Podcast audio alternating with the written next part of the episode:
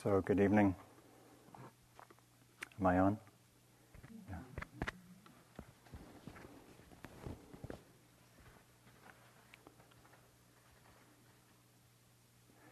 So, this evening I'd like to talk about the place of the heart qualities in the practice, and specifically uh, the qualities of loving kindness and compassion this evening the Buddha broadly talked about the development of what he called Brahma Viharas, divine abodes of the heart, qualities of love, compassion, appreciative joy, and equanimity. So I'll talk primarily about the quality of metta, which means loving kindness or friendliness, deep friendship with life, and also about compassion. And when we do the practice of metta, uh, it's, very, it's very important to sit comfortably.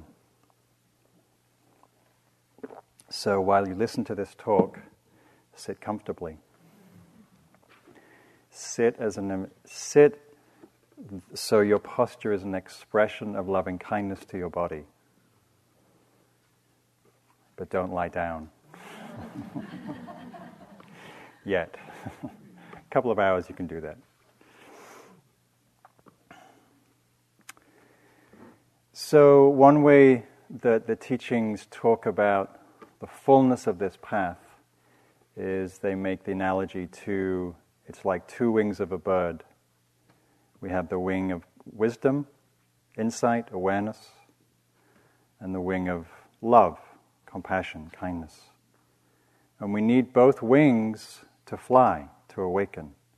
If we only have one that's overdeveloped, we don't move forward in the same way.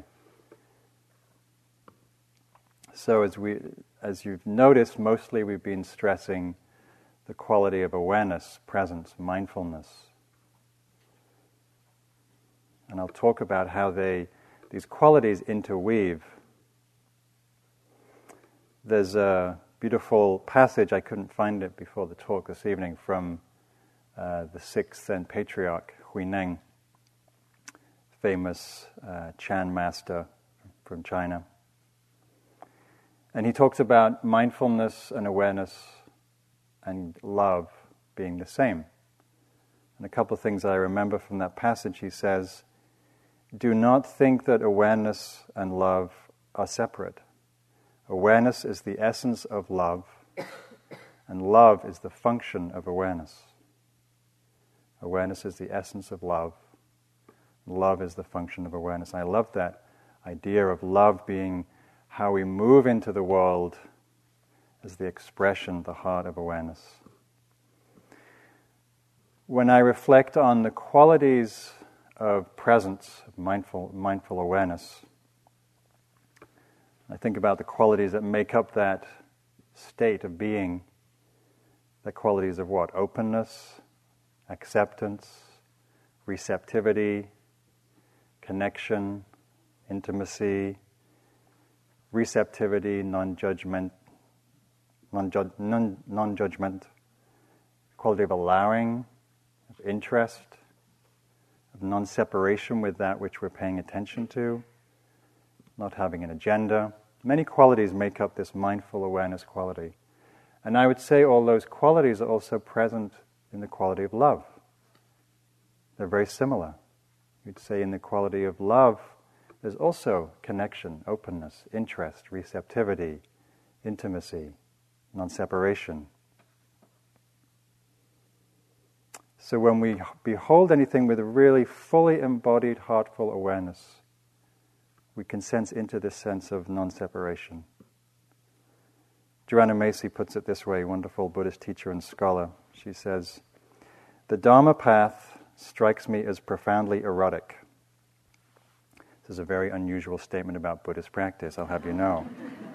you may not have noticed yet the erotic quality. This is the secret teaching. She goes on to say Buddhism teaches us to pay attention. And if you mindfully put your attention on anything, you find love arising for whatever that thing is. Anything. When you put your attention on it and it reveals to you, love comes forth. So, how would it be in to do that in our sitting practice, in our asana practice, in our walking practice? To pay attention with that quality of intimacy and connection. To allow that quality of intimacy to rise for the body, to the breath, to sensations. One of my favorite passages from a poem from Mary Oliver called When Death Comes. She says, When it's all over, I want to say, All my life I was a bride married to amazement.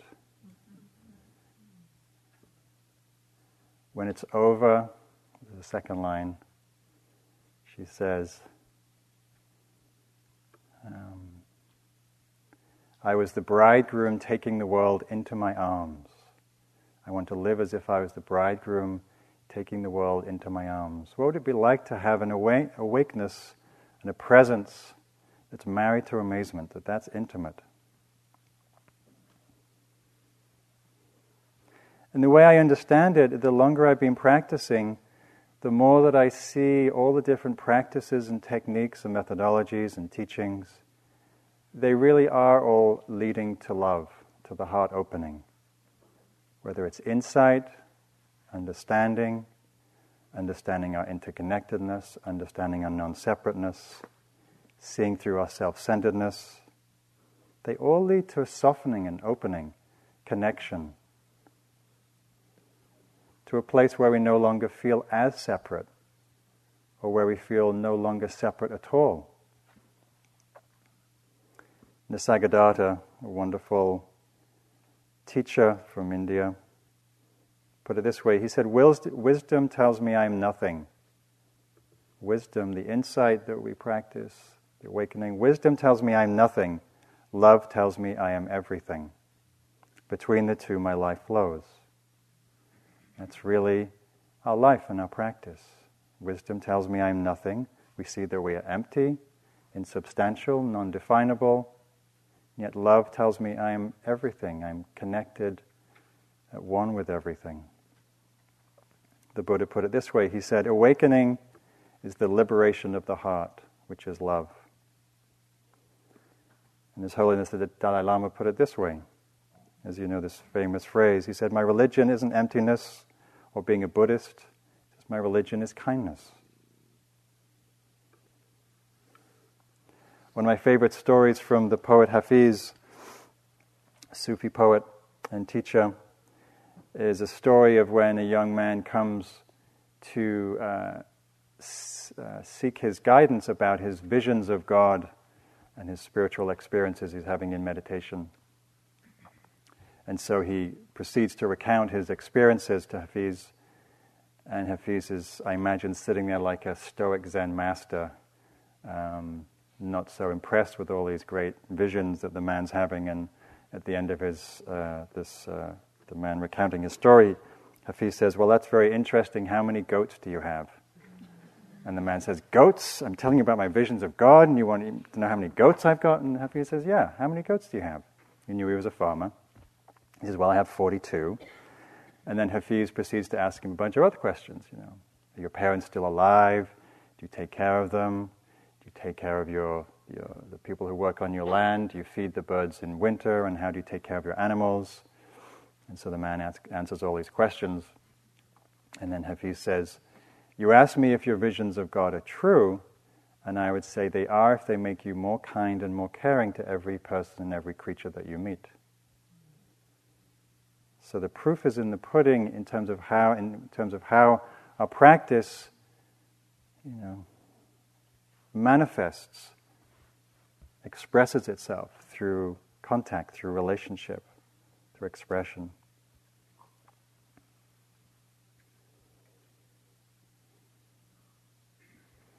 And it's often this quality of kindness, compassion, open heartedness that most touches us in teachers. I know that's been my experience.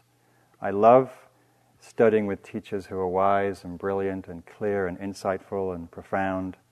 But often, what I'm most moved by is how that's shining through their heart, through their being. I know there's a story when the Buddha died, and uh, I believe it was Ananda who was, uh, went missing for a while. Um, and was eventually found and was very distraught. The, Ananda was the, the Buddha's attendant for many decades, and um, he was found to be weeping. Um, and the words that he said, he said, of all the things that he could remember about the Buddha, he said, Oh, he, the, he who was so kind, he who was so kind. Here we have this man, the Buddha, this brilliant, wise, profound teacher, and yet the person who'd been closest to him for decades, this was the quality that most struck him. He who was so kind. I remember when I was studying with one of my main, one of my main teachers, Punjaji, in Lucknow in India in the early 90s, wonderful Advaita Vedanta teacher, who was also very brilliant and incredibly articulate and profound um, and very free and expressed that freedom in a playfulness.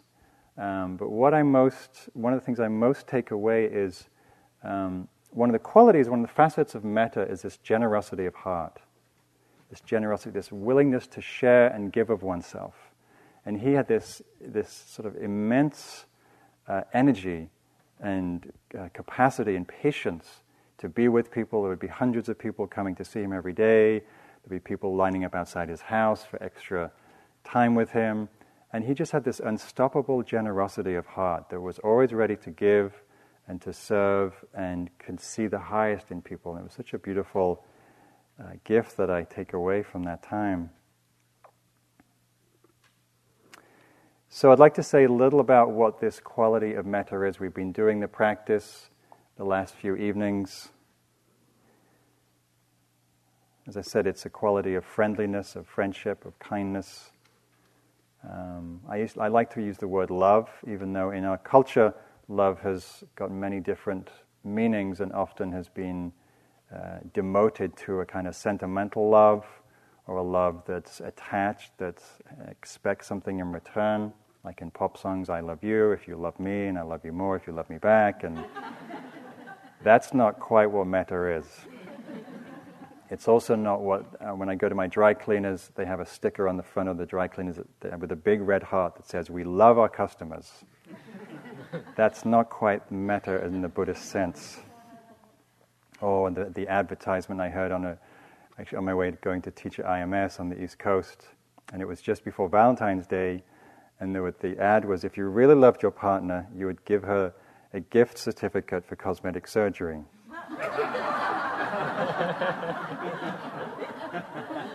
I don't know about you, but in my experience, that wouldn't go down that well.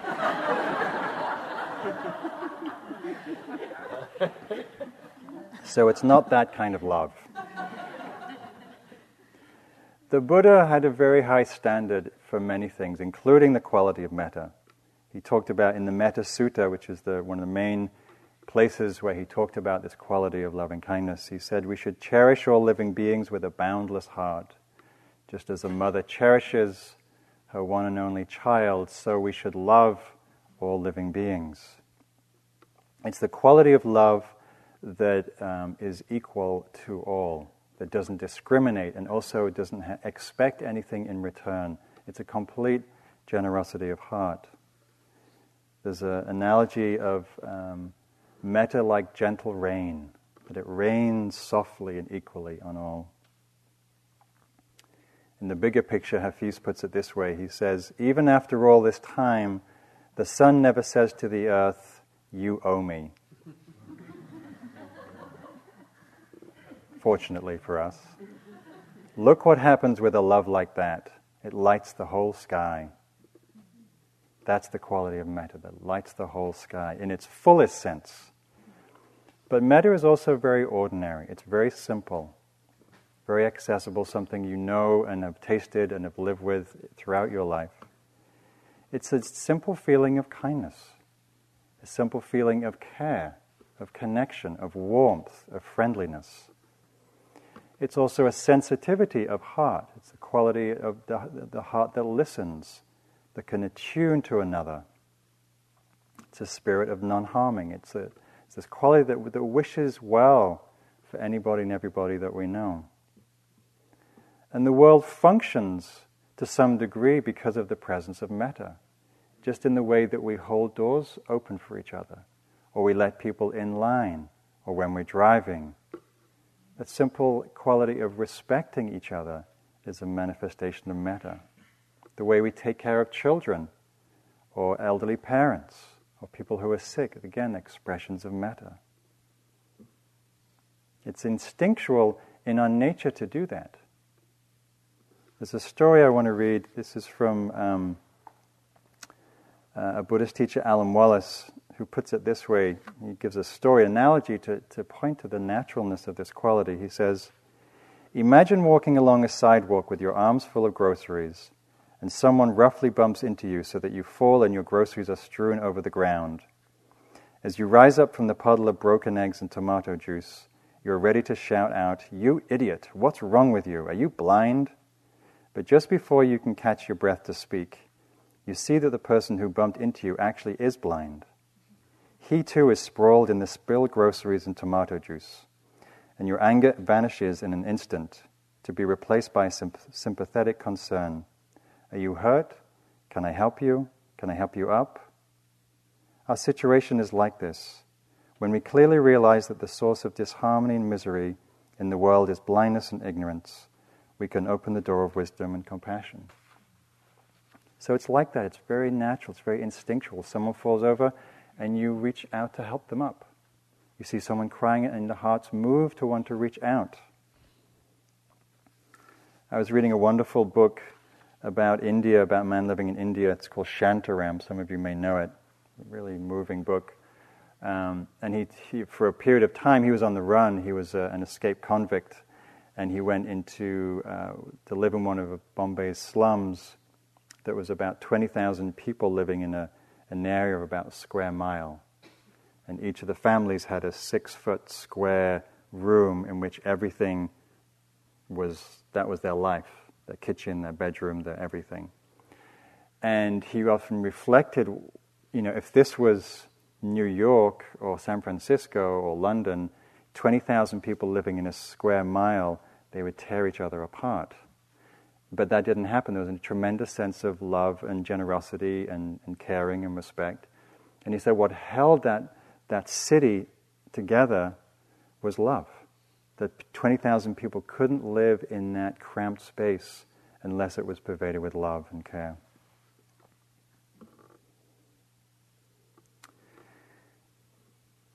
One of the things that I see that's most easy to connect with this quality of metta is when we're in nature when we're touched by nature. And I know many of you are uh, talked about and are affected by the nature here. Just as you walk down the hill and you see the deer and the young fawns and their gentleness and their trust and their their sensitivity, you know, the heart just blooms. I saw a yogi down the hill on the lawn by the lower walking hole, and I could just tell she was just, just a very sweet tenderness from seeing that. We often have a, uh, several nesting um, swallows in the summer that come and uh, rear their young. And they, there's two nests outside the bathrooms, as you may have noticed on the corner. And often you'll see the quivering baby swallows just sort of shivering and mouths wide open, eyes shut, waiting for mom to bring the food. And the heart just blooms. It, it can't help but respond in that way. Somebody was telling me today about that she takes a walk and one of these walks, and, and Philip and I uh, took this walk the other day. There's this majestic, very beautiful old oak. Uh, I think it's a California oak. Huge, old grandfather oak. And, um, and she talks about how she, how she weeps every time she sees this tree. And I feel the same way. It just, it just opens the heart in that way. one of my favorite stories that came out of the tsunami. Not that there was, you know, there was a lot of incredible compassion and love that came out of that, as well as terrible hardship and pain. There was a story that came out of Sri Lanka about a um, uh, a baby hippo that got separated from its mother, uh, was washed way down uh, the shore, and it got picked up and taken to a sanctuary. Um, and it's very vulnerable for a young hippo to be without its mother. And there was an old tortoise, a hundred-year-old tortoise, and these tortoises grow to, you know, I don't know, six, eight, ten feet uh, pretty huge. And what happened is that the tortoise took the hippo under its wing. And so, they, so the hippo would follow the tortoise around. And whenever anybody would approach the tortoise, the young hippo would get very aggressive and defensive. And there's this beautiful picture of the young hippo who's smaller than this tortoise, leaning up against the, the, the, the shell of the tortoise, and the tortoise looking very kindly at the hippo. It's very sweet. It's the heart of metta that's you know runs throughout this world. One of the things, going back to nature, uh, I spend a lot of time in nature, as you probably know, and I lead a lot of trips out there. Is people are able to connect with a quality of um, uh, of uh, non-judgment. There's a way that when we leave the human world and go into the natural world, where nature is completely itself, completely being itself in all of its idiosyncrasies and complexities and uniqueness. And there's a way that we often feel a sense of being trusted and not judged. And that's one of the great supports for metta, is to let go of that quality that we so often carry of judging ourselves, of not thinking we're perfect enough.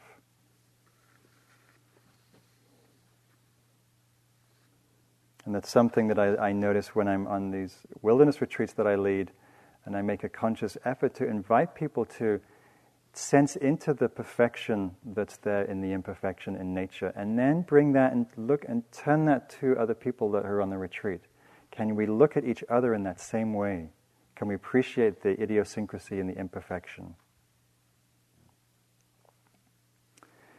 So, as many of you experienced and talked about in the interviews and, and in the groups, coming on retreat isn't a bunch of roses. You know, there's a lot of ups and downs, a lot of pain, physical, mental, emotional. We also bring the pain of our lives. I remember the first three interviews that I had this retreat. Um, it was just people were telling me about the loss, pain of loved ones, loss of parents, loss of partners, relationships uh, dismantling. So we, we carry a lot of pain from our lives. We experience a lot of pain in the present. And it's essential in this practice that we meet that pain, that suffering, with kindness, with tenderness, with heartfulness.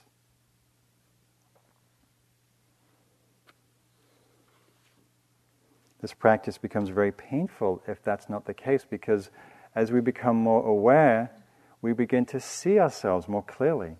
And often the stuff that we see isn't that pretty. Have you noticed? Sometimes it, you know, it's, it's humbling. It can be embarrassing. It can be, oh God, do I really have to look at that? Oh, did I really do that and say that to that person? And requires a lot of forgiveness, as, as, we, as Philip was uh, leading us in today.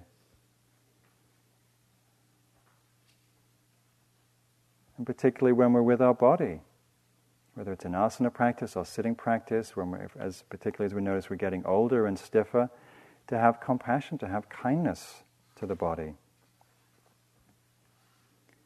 And the mindfulness supports that sensitivity and allows the heart to open.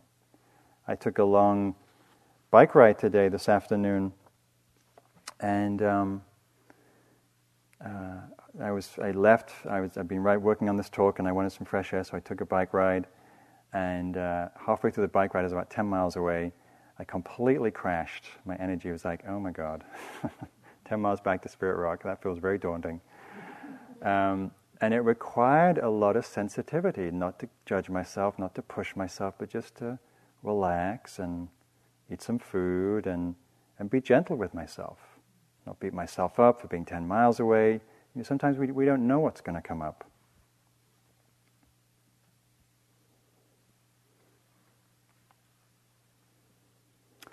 So I want to read this. Um, uh, this piece that some of you know. Uh, it's called The Autobiography in Five Short Chapters. And I want to read it because, um, as I said, so much when we're sitting in, in our practice, we see our habits and our tendencies, and it can be very demoralizing um, and challenging, and so easy for us to judge ourselves and get on our case.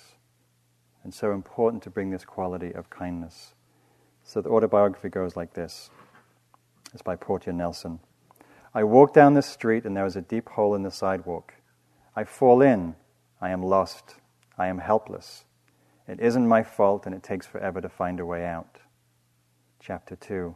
I walk down the same street and there is a deep hole in the sidewalk. I pretend I don't see it. I fall in again. I can't believe I'm in the same place, but it isn't my fault. It, st- it still takes a long time to get out. Chapter 3 I walk down the same street. There is a deep hole in the sidewalk. I see it's there. I still fall in. It's a habit. My eyes are open. I know where I am. It is my fault, and I get out immediately. Chapter 4 I walk down the same street. There is a deep hole in the sidewalk. I walk around it. Chapter 5 I walk down a different street. so that's really one way of looking at this practice. We walk along, we fall into the same pitfalls of wandering mind, self judgment, fear. And then the next day, the next moment, the next sitting, we're back there, beating ourselves up, or lost, or spaced out, or wandering. And important to hold that not with judgment, but with, oh, yes, this is the human predicament. And then slowly we find a way out. But it's supported, our way out is partly through kindness. Chapter 6, um, which Portia didn't write about, is uh, we go back to the street and we fill the hole in.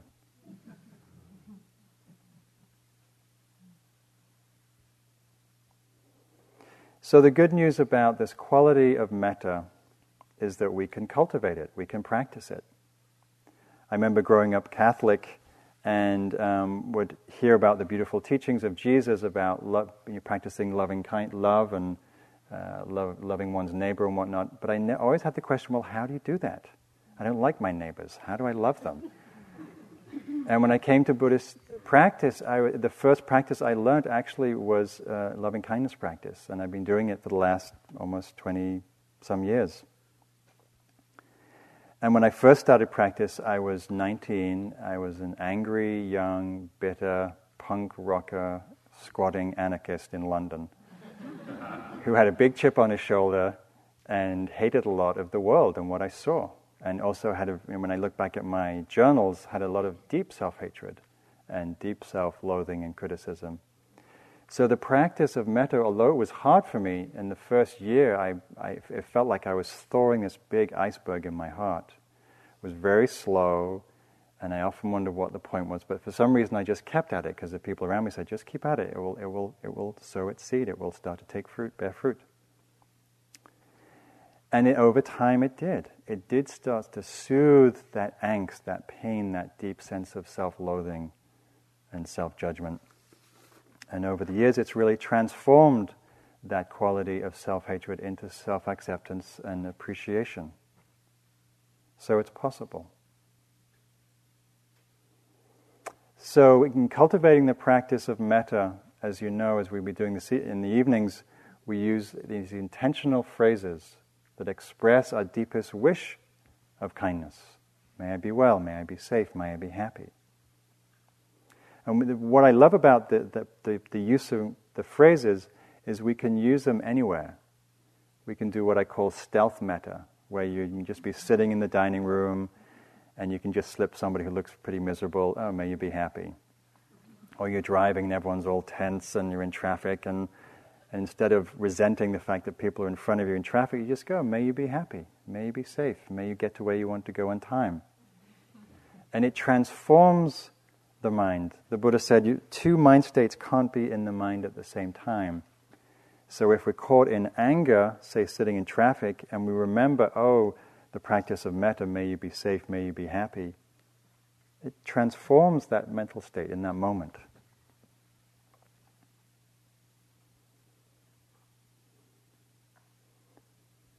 Metta is also a practice of remembering, just like mindfulness is a remembering practice. So it's remembering to have this intention, this orientation or an attitude of kindness towards ourselves and others. It's an intention to practice forgiveness for ourselves, for others. Practicing, as that bumper sticker says, random acts of kindness. One of my favorite things to do, we have a lot of bridges in the Bay Area and toll booths, is to pay for the person behind me as an expression of metta. And sometimes what I hear is that then that person pays for the person behind them. And so it goes on. Or as I mentioned yesterday, we cultivate the pro- we reflect on the proximate cause of metta, reflect on our good qualities, our goodness, our wish to be happy. Or we reflect on the goodness of others. And that's such a radical way of looking at the world. We're so conditioned to look for faults and what's not right. And then if you start shifting that and sitting in the dining room and say you're looking around instead of judging people and seeing how mindful, unmindful everybody is, you start seeing their goodness, the fact that they're here, that they're wanting to be free, that they're wanting to wake up. One of my favorite stories of the power of how, when we shift our orientation, uh, our perspective, on, it really transforms our world or the way we see it. There's a story of um, an old city uh, I think it's in the desert. I don't fully know the details of the story, remember the details of the story. But anyhow, there's, uh, there's an old city with a, a, a, wall around it, and there's only one entrance to the city, and there's a gatekeeper, and he always questions the people uh, when they arrive. And so one family comes in, and the new family asks the gatekeeper, "So, what are people like in this city?" And the gatekeeper says, "Well, how are the people in your in the, the place you just came from?" And the, and, the, and the family said, Well, you know, they were pretty grumpy and miserable and quite mean and angry and aggressive, and that's why we left, and now we're here. And he said, Well, that's probably how you'll find the people here. And then the next family comes up and they say, Oh, what, what are the people like here? He says, Well, how was the people in your old town? And they said, Oh, they were lovely. They were warm and generous and kind and caring and considerate. He said, Oh, you'll probably find the people in this town that way too. So, how we look at the world has a profound effect on how on our experience of the world.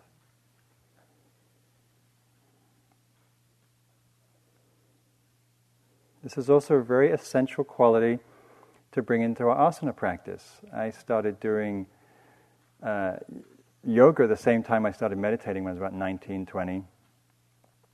And I was doing Iyengar practice, and I was um, did it in a very. Um, I sort of brought all that anger and charge and into my asana practice and wasn't very sensitive and wasn't very kind on my body and injured myself several times because I pushed, I didn't respect the limits of my body.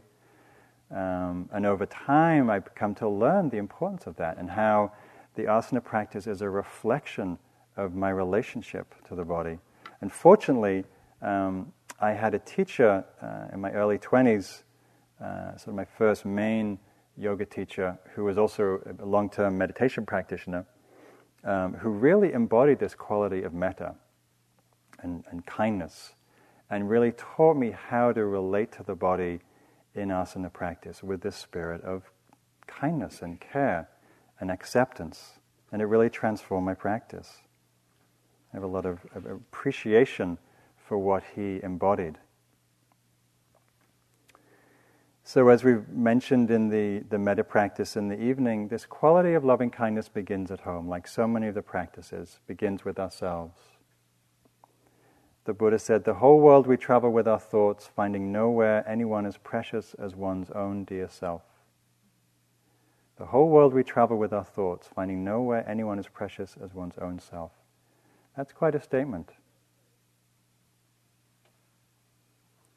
This is from Derek Walcott putting it in a more contemporary idiom, which really is, talking about what happens when we begin to touch into and inhabit this quality of metta that's flowered in ourselves towards ourselves.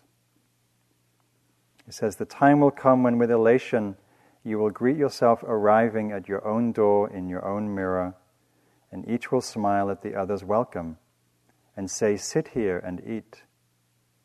You will love again the stranger who was yourself. Give wine, give bread, give back your heart to itself, to the stranger who has loved you all of your life, whom you have ignored for another, and who knows you by heart. Take down the love letters from the bookshelf, the photographs and the desperate notes. Peel your own image from the mirror. Sit and feast on your life. Oscar Wilde, putting it another way, he said, To love oneself is the beginning of a lifelong love affair. And it's a very reliable love affair. it's very dependable.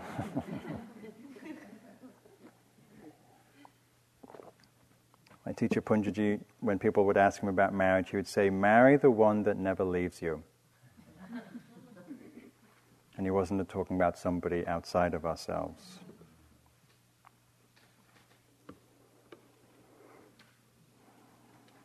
You know, one of the blessings of being a teacher, as you may have seen from your own teaching work, is I get to see how people transform themselves through practice. And I've gotten to see how people have transformed themselves through metta through profound self acceptance, self regard. This is a poem from uh, one student um, who had a very, very traumatic childhood, probably the most traumatic childhood I've ever heard, the stories that I've heard, very incredibly painful. And she did metta practice for a long time and came to heal many of the wounds uh, from that, from the scarring. Called Drink Metta. She says, Drink, drink until you are swollen with the nectar of self nurturing, beauty, and love. Fill yourself with amazement and marvel at the wonder of who you are. Drink, drink the juice of metta, for you and for no one else, for your own beauty and love. Drink until you are so full it spills from you freely and gracefully. Drink until you are the nectar, the juice itself, and then you will be love. So I love that. I love that idea of the, the, the, the filling of the cup inside, and then it begins to spill, it begins to overflow. It's unstoppable. It's not something we can hold onto, it's, it doesn't have that, that nature. So, if metta is such a great thing, how come we don't just bathe in it all day? how come we're not just feasting and celebrating in this quality of love? It's a good question, right? What is it that blocks the heart, that, that hinders this flow, this nectar from overflowing?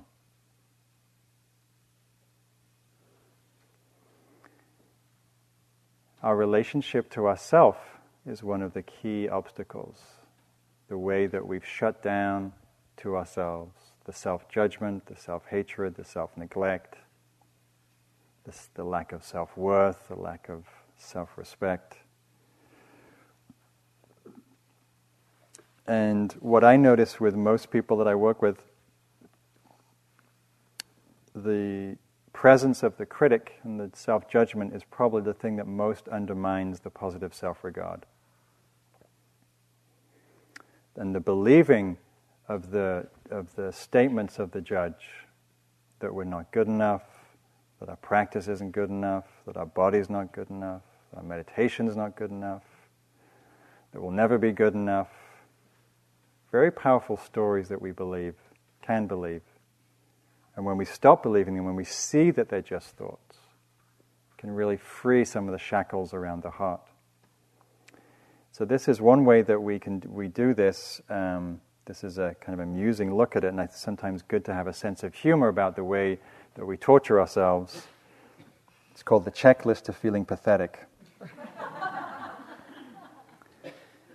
and there's a comic strip, and there's a woman reflecting choose someone and compare yourself unfavorably to them.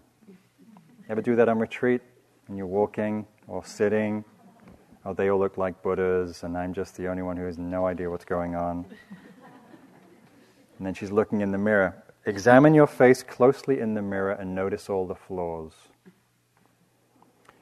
Relive embarrassing, awful moments that occurred years ago.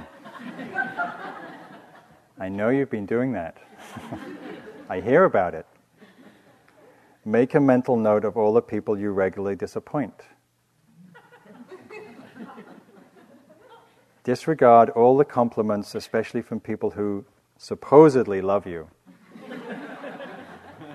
so she's somebody's giving a compliment. You look great, and she's thinking, "Don't patronize me."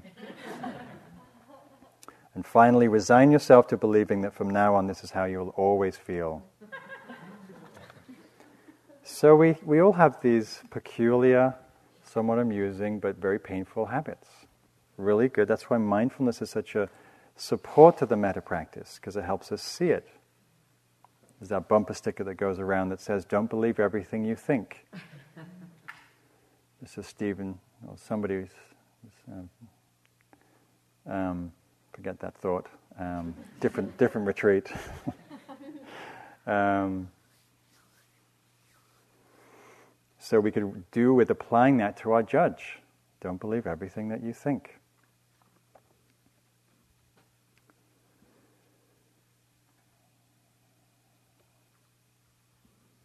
There's, uh, there's many wonderful stories of the power of metta, both from the tradition and also uh, from contemporary teachers and practitioners.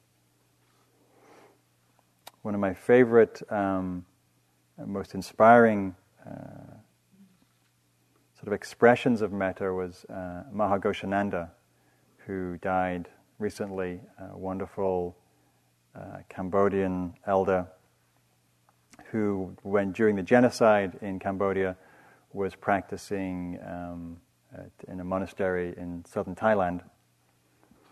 And then, when the genocide was over, he found that uh, all 17 of his living relatives had been killed. And so, once, the, um, once, once it was safe to go back, he first would go to the um, refugee camps uh, on the borders, the Thai border primarily, um, where the Khmer Rouge was still uh, in, in, in, operation.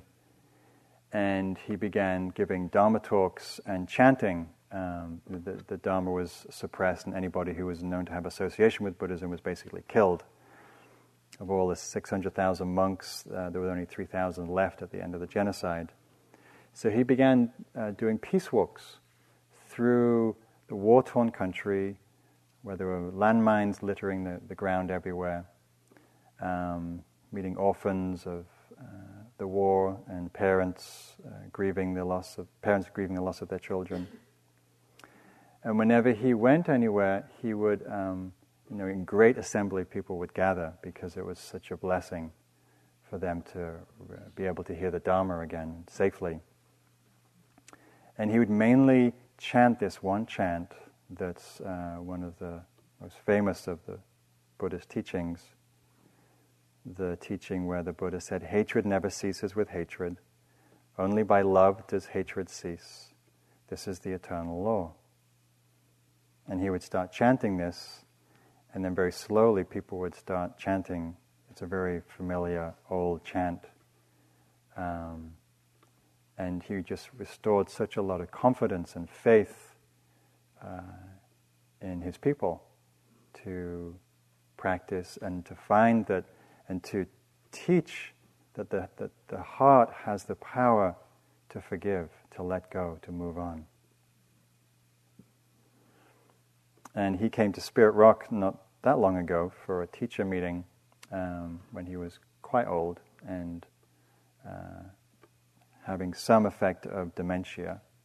But because of the power of his uh, metta practice, even though there were times when he didn't know where he was going because he was a little confused and would be found wandering here and there, the, his body was just filled with love and smiles and kindness and just, ra- just radiated kindness.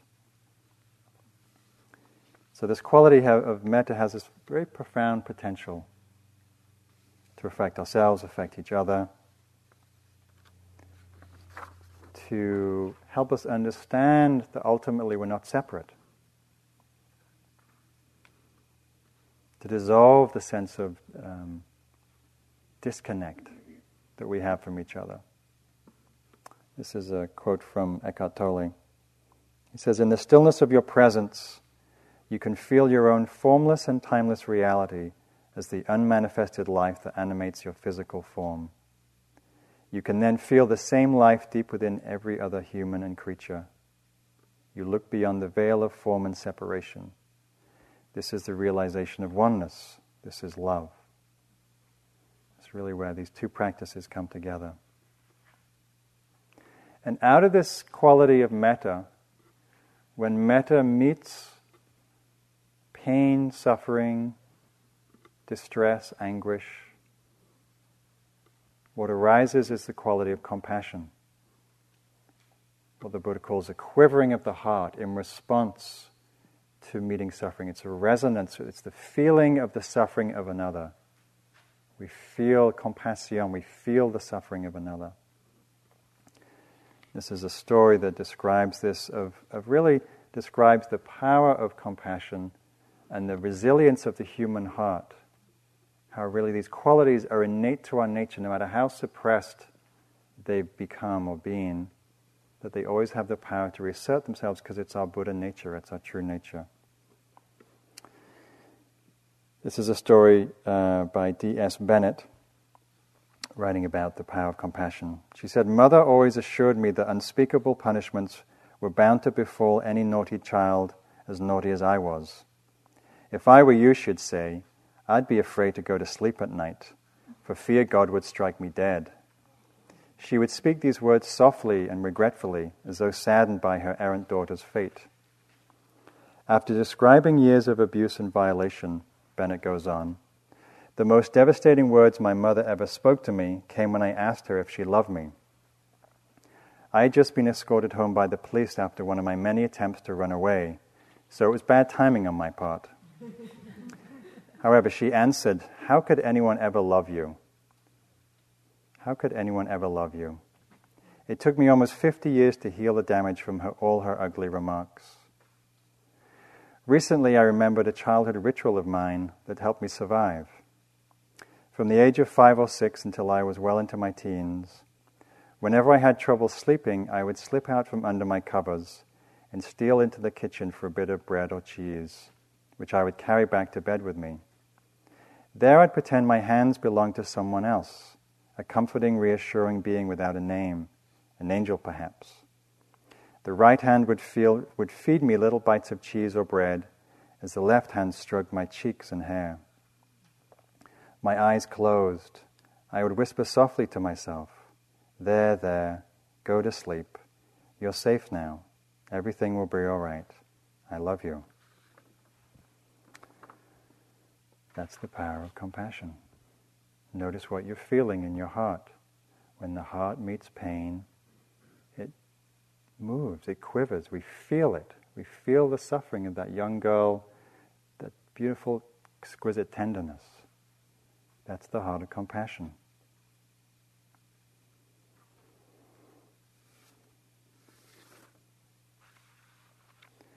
We can feel that quality towards our own pain when the heart's open.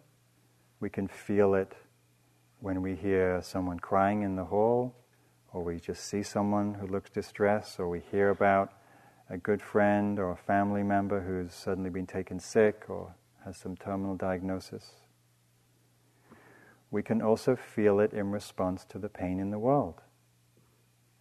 Tremendous suffering in the world. This is from the poet Ryokan, who was a Buddhist poet and hermit who lived up in the mountains, somewhat of a recluse, and yet through the power of his practice, you can tell by his poetry, there's a deep, resonant connection to life and the feeling of life. He says, When I think about the misery of those in this world, their sadness becomes mine. Oh, that my monk's robe were wide enough to gather up all the suffering people in this floating world. Nothing makes me more happy than the Buddha's, Buddha Amida's vow to save everyone. So compassion feels for the tenderness of life for the fragility of life, that we're all susceptible to pain, to being hurt. St. John of the Cross, he says, Tenderly I now touch all things. Tenderly I now touch all things, knowing that one day we will depart.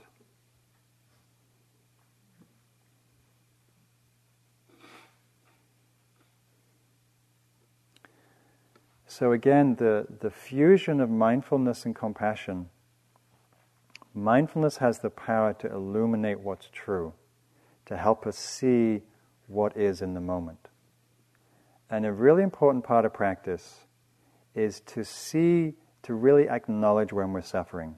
Something that we often overlook. We might feel our knee pain, we might feel our sorrow, we might feel our loneliness or fear, or how painful our judgment, feel the, the, the tyranny of the judge about beating up on our practice. It's really important to recognize oh, that's suffering. That loneliness is suffering, that anxiety is suffering, that fear is suffering, that emptiness is suffering, that judging mind is suffering. Because when we acknowledge suffering, it allows the heart to open in response with compassion.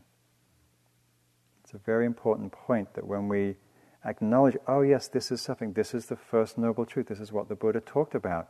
Life can be unsatisfactory. That is suffering. Oh, yeah.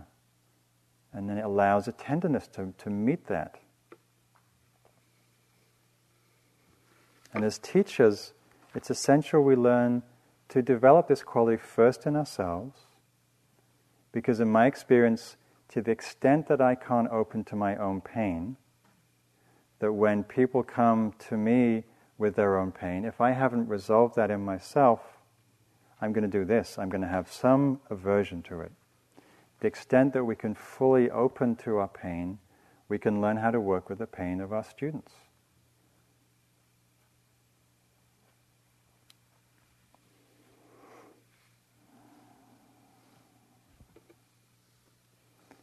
And this practice, as we move into the world, asks us, you know, and it's, it's a very um, high uh, order to ask us to keep our hearts open in a world that's strewn with suffering.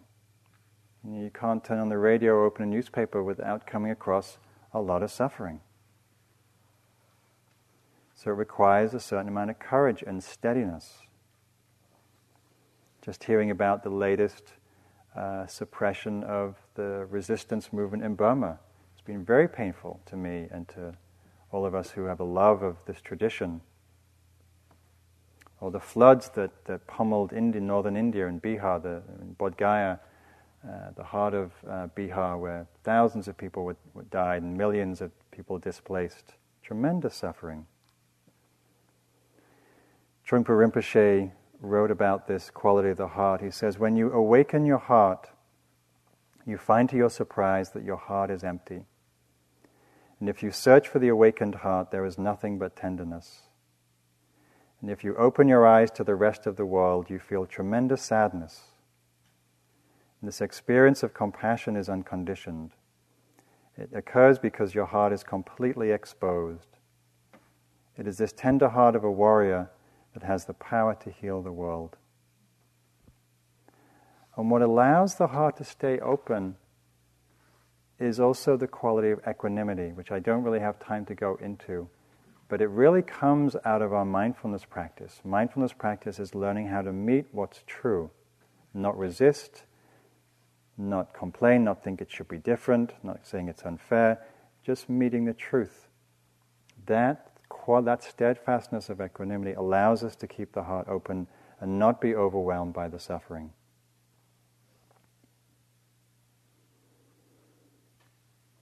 And lastly, I could say a lot more about compassion. We'll, we'll, we'll go more in, into that in the next retreat.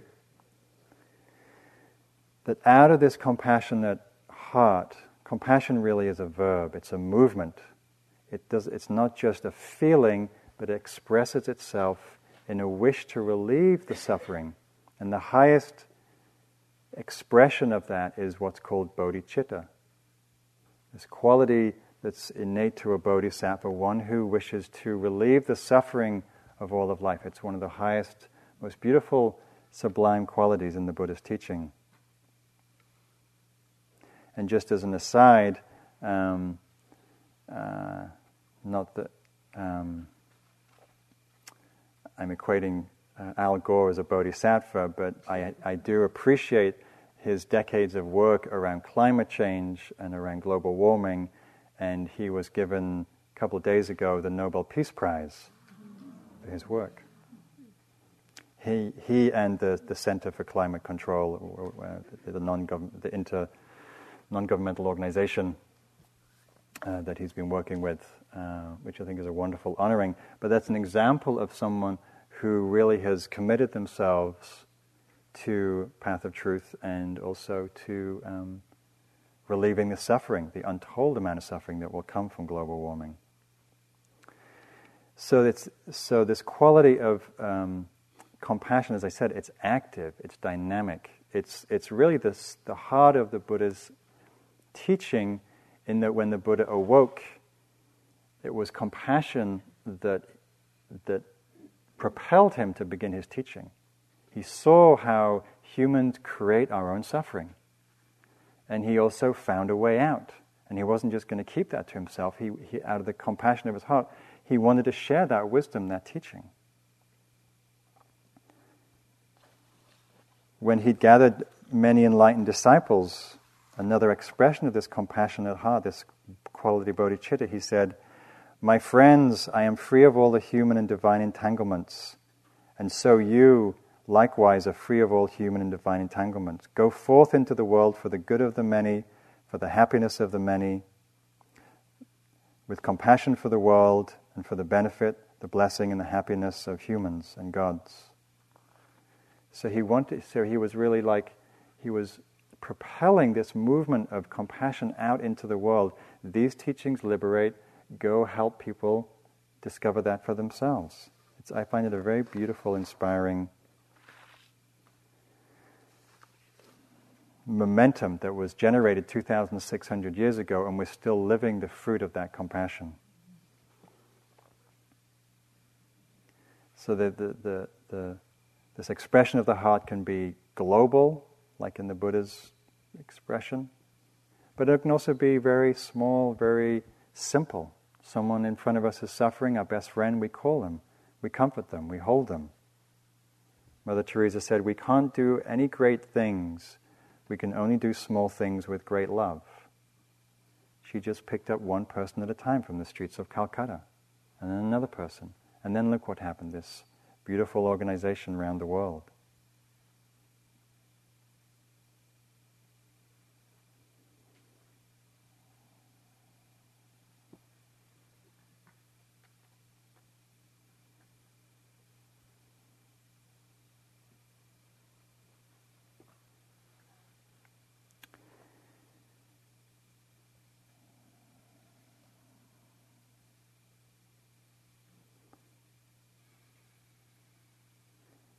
So I think I'll leave you with one more piece and then I'll close.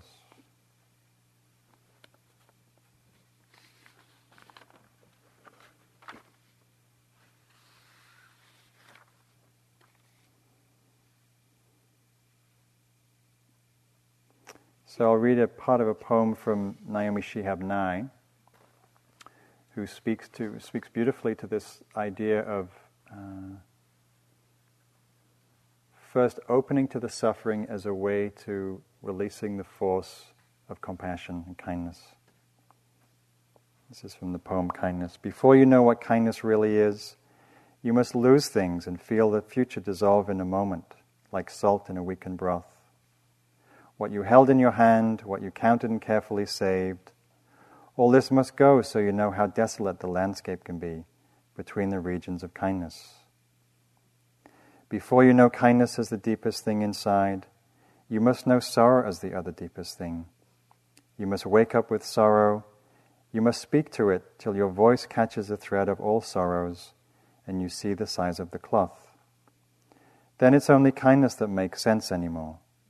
Only kindness that ties your shoes and sends you out into the day to mail letters and purchase bread.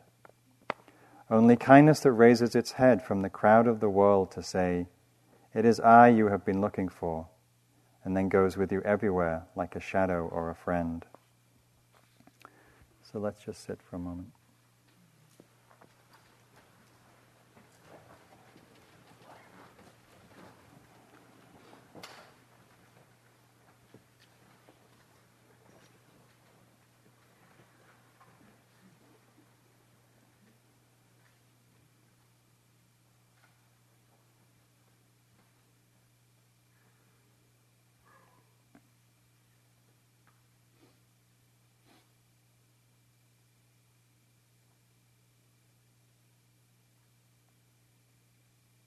All beings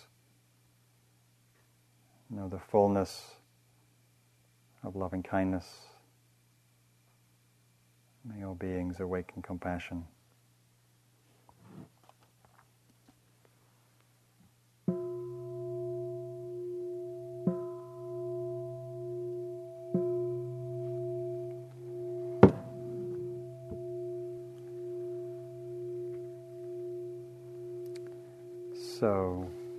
You for your attention. We have about 20 minutes for walking, and then we'll come back and we'll do some metta and chanting. Thank you. Thank you for listening. To learn how you can support the teachers and Dharma Seed, please visit dharmaseed.org slash donate.